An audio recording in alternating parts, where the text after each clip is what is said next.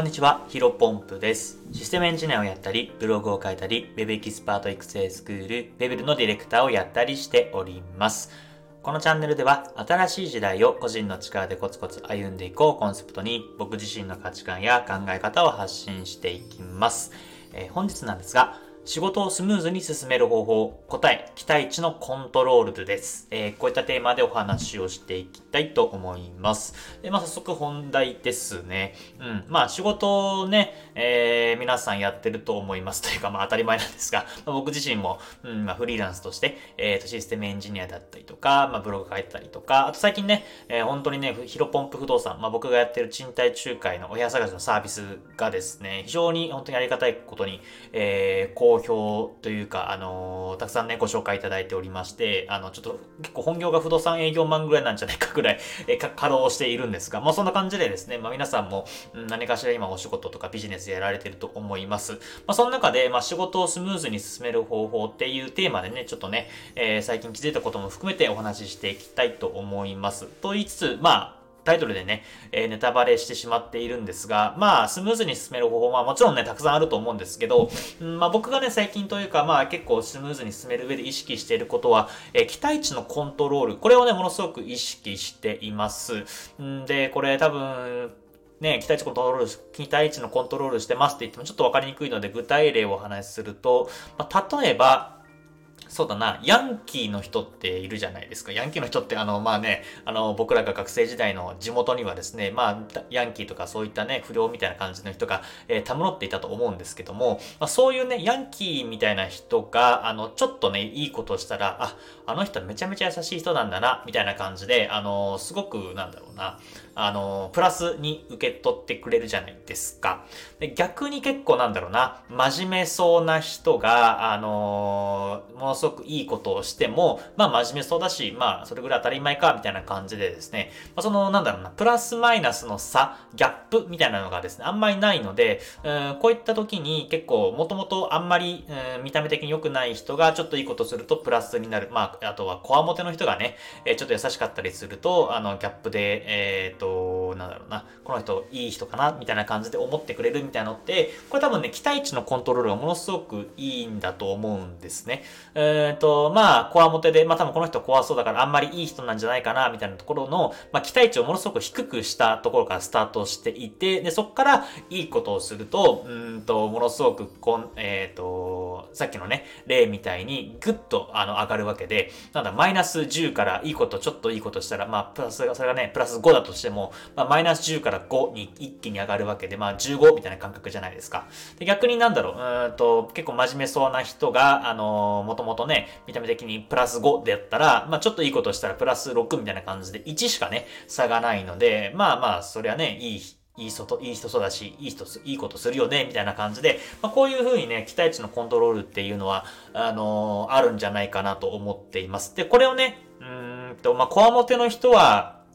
意図的にコアモテにしてるわけじゃないので、えーこういうのをですね、期待値のコントロールっていうのを自分自身で、えーやっていくっていうことが非常に大切です。で、まあ、こんな話をするとね、えーじゃあなんだろう、もともと一番最初このマイナスのスタートから始めればいいのなんか具体的な方法思いつかないよっていう人も多いと思うので、まあ、僕がね、うんと、まあ、ちょっとテクニック的な話になるんですが、やってることをお伝えすると、そうだろうな。うん、まあ結構有名な話かもしれないですけど、例えば期限とかね、えー提出する日をちょっとバッファーを持たせて、そのバッファーを持たせた日よりも、えーちょっと早めに提出するっていうと、これね、期待値のコントロールがものすごく生まれやすいです。で、具体的に言うとですね、例えば、えーっと、今日が月曜日だと思うんですが、うん、例えば仕事のやるときに、まあまあ相手、まあクライアントさんでもお客さんでも上司でも何でもいいと思うんですが、例えばこの資料、ちょっと金曜日までに作っておきますね、っていうふうに、えー言っておきます。で、この、ここのポイントはですね、別に金曜日ぐらいまでかかりそうじゃなくても、ちょっとね、バッファー持たせておくんですね。多分、まあ、しっかりとやれば水曜日ぐらいに終わるんだけども、まあ、水曜日ぐらいで、えー提出しますっていうんじゃなくて、ちょっと金曜日と、えー、と、バッファーを持たせると。で、実際にやってみて取り掛かった時に、うんと、まあ、水曜日ぐらいで終わったとしたら、まあ、水曜日もしくはまあ1日寝かせて木曜日ぐらいに提出するとですね、まあもともと金曜日で、えー、までに提出しますって言ってたのに、ちょっと1日2日早めに提出されると、まあ提出された側としては、あ、この人仕事優先的にやってくれたのかなとか、えー、この人仕事が早いなみたいな感じで、ものすごくね、うんと、いい印象を受け取ってくれることが多いです。で、これね、ポイントとしてはやっぱり水曜日で多分あの具体的にできるって考えたとして、えー、水曜日って言ってしまわないとこがポイントですね。これね、仮に水曜日までにやりますって言った時に、あのさっきみたいに優等生の人が、あのー、いいことをするみたいな感じで、まあ、例えばさっき言ったように水曜日まで提出しますって言って水曜日に提出したら、もちろんこれ期限守っているんでね、マイナスの印象を与えないんですけど、別にプラスの印象も与えないんですね。まあ、さらにそれはね、あの、水曜日までにやりますって言って、水曜日までに、水曜日に提出されたら、まあまあ、それはそっかってなるじゃないですか。特に何も思われないと思うんですね。ここでやっぱり今バッファーを持たせて、えっ、ー、と、金曜日までに言うのがものすごくいいんじゃないかなと思います。で、ちょっと繰り返しというか、あの話戻るんですけど、ここね、水曜日までって言って、まあ実際に取り掛かった後に、ちょっといろんなトラブルとか、他に休養が入ったとし、時に、あの、1日ずれ込んじゃう時って全然あるじゃないですか。で、ね、あの、月曜日時点では水曜日までに終わるって考えてたけど、ちょっと休養が入って、えっ、ー、と、1日ずれてしまう。まあ、期限が1日ずれてしまう。木曜日になってしまうみたいなことも多々あると思うんですね。で、この時に、えー、水曜日まで提出しますって言っといて、すいません、ちょっといろいろ休養が入って、木曜日に、えっ、ー、と、伸びてしまいます。大丈夫ですか？みたいな感じで連絡すると、まあまあ、基本的には、あの、そんなにね、あの、大きな問題ではないと思うんですが、うん、まあ、1日過ぎてしまうっていうと、まあ、優先順位を下げられたとか、あの、仕事がね、ちょっとあんまり遅く、遅い人なのかな、あの、スケジュール立てというか、えー、タスク管理が下手な人なのかな、みたいな感じで、ちょっとね、変に風に思われてしまうんですね。で、これがさっき言ったように、金曜日までっていう風に伝えておくと、あの、まあ、何かしらトラブルがあって1日述べたとしても、もともと金曜日って伝えていて、えー、木曜日に提出すれば全く問題ないし、なお、なお、まあ、その、もともと相手からしたらね、1日早めに提出されてるわけで、やっぱりここはね、うん、期待値のコントロール、さっき言ったように、えー、マイナスからちょっとプラスに転じて、そのギャップのところで、相手に印象を与えるんじゃないかなというふうに思っています。これぜひね、えっ、ー、と、まあ、こんな話をすると、まあ、この放送を聞いてる人に対しては、ああ、これヒロポンプまたこの期待値のコントロールやってるな、みたいな感じで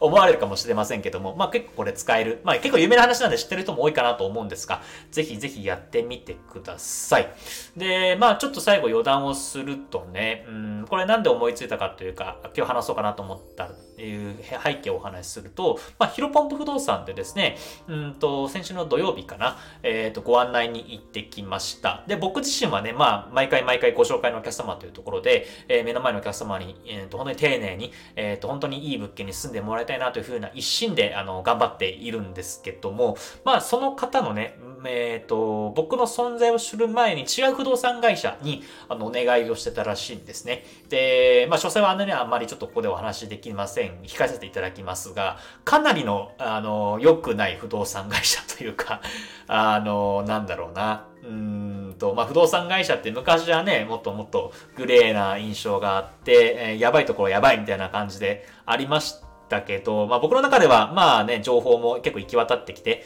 そういう、なんだろう、カモにするというか、騙す、えー、悪徳の業者はいないなというふうに感じていたんですけども、久しぶりにね、あまだこんな業者、不動産会社っているんだなって思ったぐらい、ちょっとね、えー、結構まずい不動産会社でした。で、まあここはね、さっき言ったような、僕はね、いいとしてないんですけども、期待値のコントロールっていうところの話で、やっぱりね、もともと依頼していた不動産会社がものすごく悪かったという、まあ、おかげで、僕自身もね、もちろん、あの、自分のサービスというか、えー、ご案内自信を持ってサービスを提供しているので、うん、例えばプラス30になったとして、まあ、0からのスタートプラス30だから、まあ、基本的に気に入ってくださるかなと、あの、丁寧な印象を受けるかな、受け、受け取ってくださるかなというふうな思いでやっているんですが、うん、多分その不動産会社、前の不動産会社がですね、マイナス100ぐらいな感じだったんで、多分ギャップでね、130ぐらい、あの、良くなったっていう感じなので、感じだと思っているので、結構ね、あの、非常にその方に感謝というか、ありがとうございますというふうに、えー、おっしゃっていただいて、ちょっとね、ランチもご馳走になったりとか、まあ、非常にね、あの、この期待値のコントロールっていうのはやっぱり大事だなというふうに思ってたので、今回ちょっとお話をさせていただきました。まあ、引き続きね、その方は、あのー申し込みいただいた物件で、これから契約となりますので、うん、またね、あの、正式に決まったら、あの、ちょっとまあ、こういったヒロポンプ不動産みたいなところで、また別途でお話できればなというふうには思っておりますけども、まあ、本日はね、仕事をスムーズに進める方法として、方法として、まあ、期待値の、期待値のコントロールがいいですよというふうなお話をしました。もちろん意図できない可能性もあるんですが、できる限りね、自分でそのコントロールの期待値できるようにチャレンジしてみてもらえばもらえばなというふうに思っております。それでは以上です。失礼します。